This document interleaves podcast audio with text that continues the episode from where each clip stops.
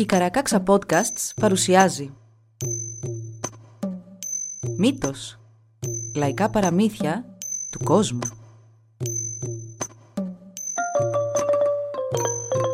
Κάποιες ιστορίες μπορεί για κάποιους να περιλαμβάνουν ευαίσθητο υλικό. Για περισσότερες πληροφορίες για το κάθε επεισόδιο, συμβουλευτείτε τις σημειώσεις του όπου βρήκατε αυτό το podcast. Ο θάνατος της μεγάλης ελάφου Τις πρώτες μέρες του κόσμου, πουλιά και άλλα ζώα πελώριων διαστάσεων καταδυνάστευαν τους ανθρώπους. Η μεγάλη έλαφος, ο αετός, ήταν κάποια από τα ζώα που καταβρόχθιζαν άνδρες, γυναίκες και παιδιά, μέχρι που οι κεσίες και παρακάλια των ανθρώπων έφτασαν στα αυτιά των θεών για να τους σώσουν. Ένας σωτήρας με το όνομα Τζόνα Ιγιν, γιος μιας γριάς γυναίκας που ζει στη Δύση και είναι η δεύτερη γυναίκα του ήλιου, στάλθηκε στους ανθρώπους. Μοίραζε τον χρόνο της ανάμεσα στον ήλιο και τον καταράχτη και από τον δεύτερο έκανε τον δεύτερο γιο της με το όνομα Κόμπα Τκίσ Τκινή. Αυτός παρέμεινε στο πλευρό της μητέρας του, όσο ο αδερφός του μαχόταν για το καλό της ανθρωπότητας. Μόλις τέσσερις μέρες από την ημέρα που γεννήθηκε, ο Τζόνα Ιγιήν ενηλικιώθηκε και ευθύς ρώτησε τη μάνα του πού βρισκόταν η έλαφος. Η μητέρα του του είπε πως η έλαφος βρισκόταν σε μια εκτενή έρημο στο νότο και του έδωσε τόξο και βέλη για να τη σκοτώσει. Με τέσσερα μόλις βήματα, ο Τζόνα Ιγιήν έφτασε στη μακρινή έρημο, στο σημείο όπου τώρα αναπαυόταν η έλαφος. Προσεκτικά και κρυμμένος πίσω από έναν λόφο, έμεινε να παρατηρεί κάθε της κίνηση. Η έλαφος ήταν ξαπλωμένη στη μέση μιας ανοιχτής έκτασης, χωρίς ίχνος δέντρων ή θάμνων που θα μπορούσαν να καλύψουν τον Τζόνα Ιγιήν αν την πλησίαζε. Καθώς είχε μείνει να την κοιτά και να σκέφτεται πίσω από τα ξερόχορτα του λόφου, η Σάβρα, Μαΐ Κουι Τι Τσετσέ, του είπε «Τι κάνεις εκεί, φίλε μου» Ο Τζόνα Ιγιήν εξήγησε την αποστολή του και η Σάβρα του πρότεινε να μεταμφιεστεί με τα ρούχα της και έτσι να μπορέσει να πλησιάσει την έλαφο με ασφάλεια. Ο Τζόνα Ιγιήν προσπάθησε τέσσερις φορές πριν καταφέρει τελικά να μπει στα ρούχα της Σάβρας. Φάνηκε τότε ο τυφλοπόντικας, μη ή νίλη, και ρώτησε κι αυτός. «Τι κάνεις εδώ φίλε μου» Όταν ο Τζόνα Ιγιήν του εξήγησε τον σκοπό του, και ο τυφλοπόντικας υποσχέθηκε να τον βοηθήσει. Θεώρησε πως ο καλύτερος τρόπος να κατασκοπεύσουν από πιο κοντά την έλαφο ήταν να την πλησιάσουν υπόγεια. Ο Τζόνα Ιγιήν παρακολουθούσε με μεγάλη προσοχή τον τυφλοπότικα να σκάβει και να ρίχνει χουφτιές χώματος κατά το μέρος του. Με σκληρή δουλειά τελικά, ο τυφλοπόντικας βγήκε στην επιφάνεια ακριβώς κάτω από την έλαφο, της οποίας η καρδιά χτυπούσε σαν σφυρί. Ο τυφλοπόντικας άρχισε τότε με τα δόντια του να κόβει τις τρίχες του δέρματος που κάλυπταν την καρδιά της. «Μα τι κάνεις εκεί» τον ρώτησε εκείνη.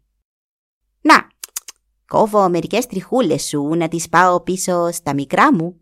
Ξαπλώνουν σε γυμνό χώμα», απάντησε ο τυφλοπόντικας χωρίς να σταματήσει λεπτό να κόβει τη μαγική γούνα γύρω από την καρδιά της ελάφου.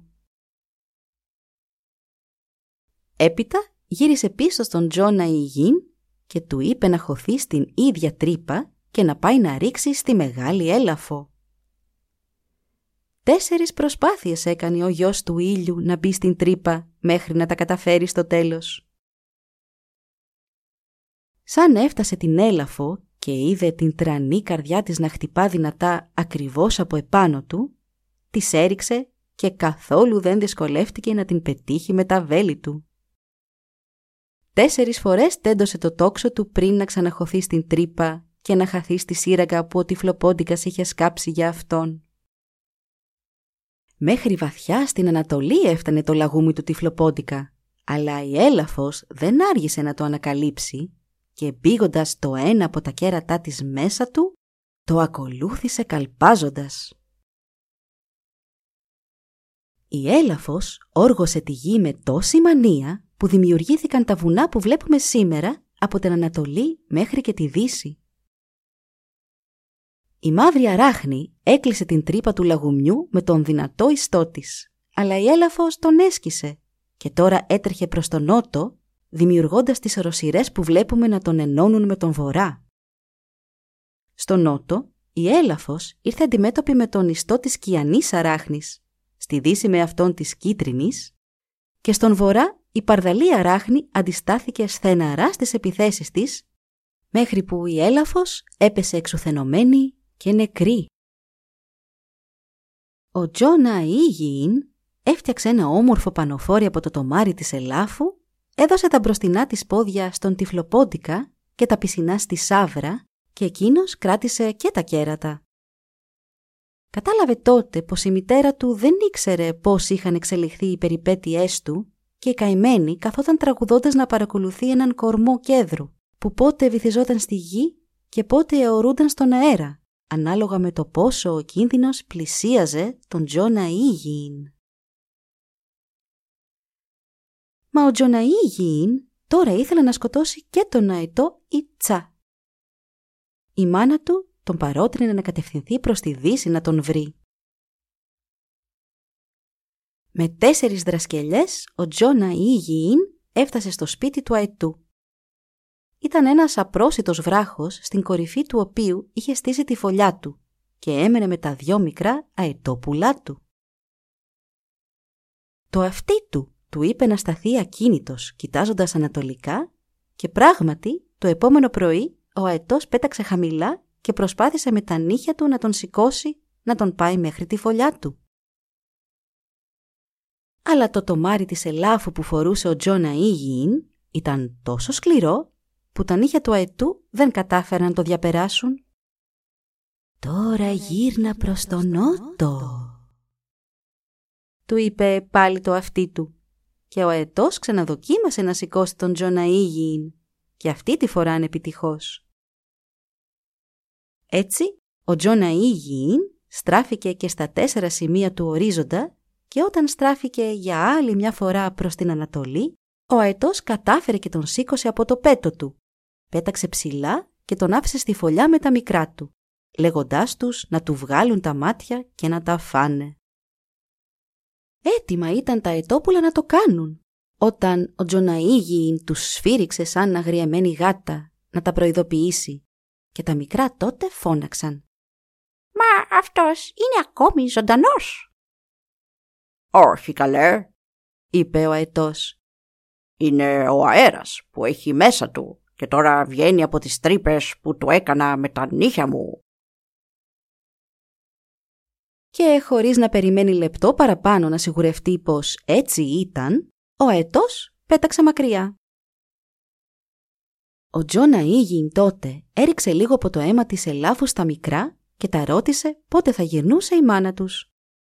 «Το απόγευμα, όταν αρχίζει να βρέχει», είπαν αυτά. Όταν η μάνα ετός γύρισε με την πρώτη βροχή του απογεύματος, ο Τζόνα Ήγιν ήταν σε ετοιμότητα με το κέρατο της ελάφου στο χέρι. Το πουλί κατέβηκε, κρατώντας έναν άνθρωπο σφιχτά ανάμεσα στα νύχια του και ο Τζόνα Ήγιν της έδωσε μια στην πλάτη με το κέρατο και τη σκότωσε. Γύρισε πάλι προς τα ετόπουλα και τα ρώτησε πότε θα γυρνούσε ο πατέρας τους. «Ο πατέρας μας γυρίζει όταν σηκώνεται ο άνεμος και ξεκινάει η βροχή λίγο πριν το σούρουπο». Έτσι και έγινε. Ο αρσενικός αετός γύρισε την ώρα που έπρεπε κρατώντας ανάμεσα στα νύχια του μια γυναίκα με το μωρό στην πλάτη της. Ο αετός άφησε τη γυναίκα και το μωρό της να πέσουν πάνω σε κάτι βράχια και πέθαναν. Με το δεύτερο κέρατο της ελάφου, ο Τζόνα Ήγιην πήρε εκδίκηση για το θάνατό τους και έφερε τέλος στην εποχή των αετών, χτυπώντας και αυτόν τον αετό στην πλάτη και σκοτώνοντάς τον. Τα φτερά αυτού του αετού ήταν θεόρατα και τα κόκαλα που τα στήριζαν χοντρά σαν το μπράτσο ενός άνδρα. Μέρη του φτερού αυτού σώζονται ακόμη στο τάος. Ο Τζόνα Ήγιην χτύπησε τα δυο αετόπουλα στο κεφάλι λέγοντας «Δεν θα μεγαλώσετε άλλο». Εκείνη την ημέρα στέρεψε όλη η δύναμη των αετών και η ικανότητά τους να βλάψουν την ανθρωπότητα.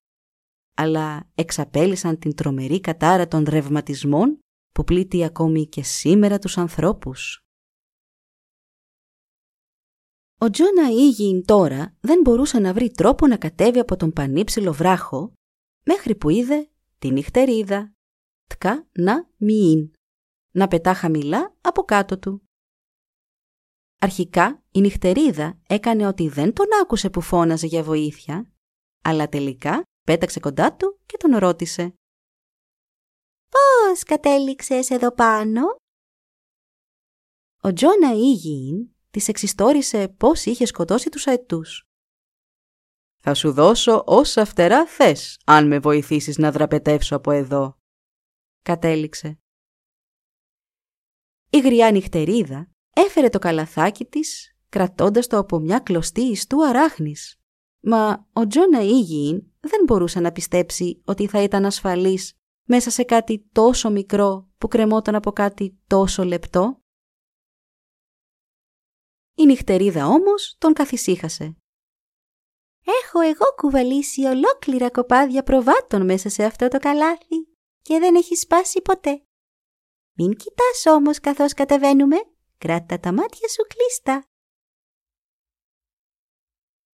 Ο Τζόνα Ήγιν άρχισε να μισανοίγει τα μάτια του κατά την κατάβαση, αλλά αμέσως η νυχτερίδα τον χλέβασε και έτσι πρόλαβε το κακό.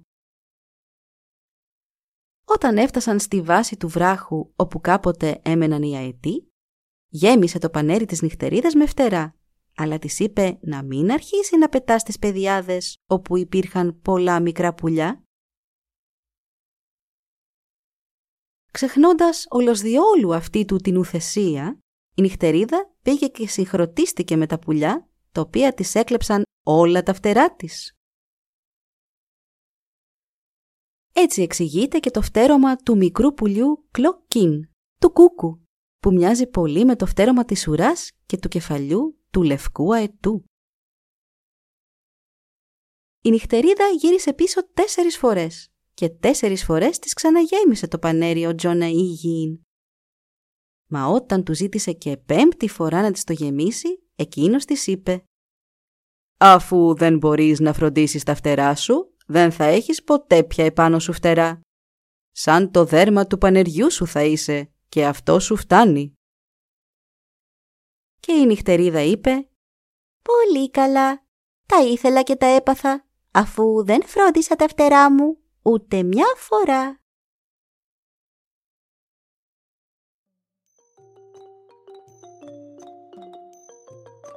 Εδώ λοιπόν η ιστορία μας έλαβε τέλος. Μπορείτε να μας βρείτε στην ιστοσελίδα www.karakaksa.org για να μας ακολουθήσετε και να μας υποστηρίξετε. Σας ευχαριστούμε που μας παρακολουθήσατε. Γεια σας!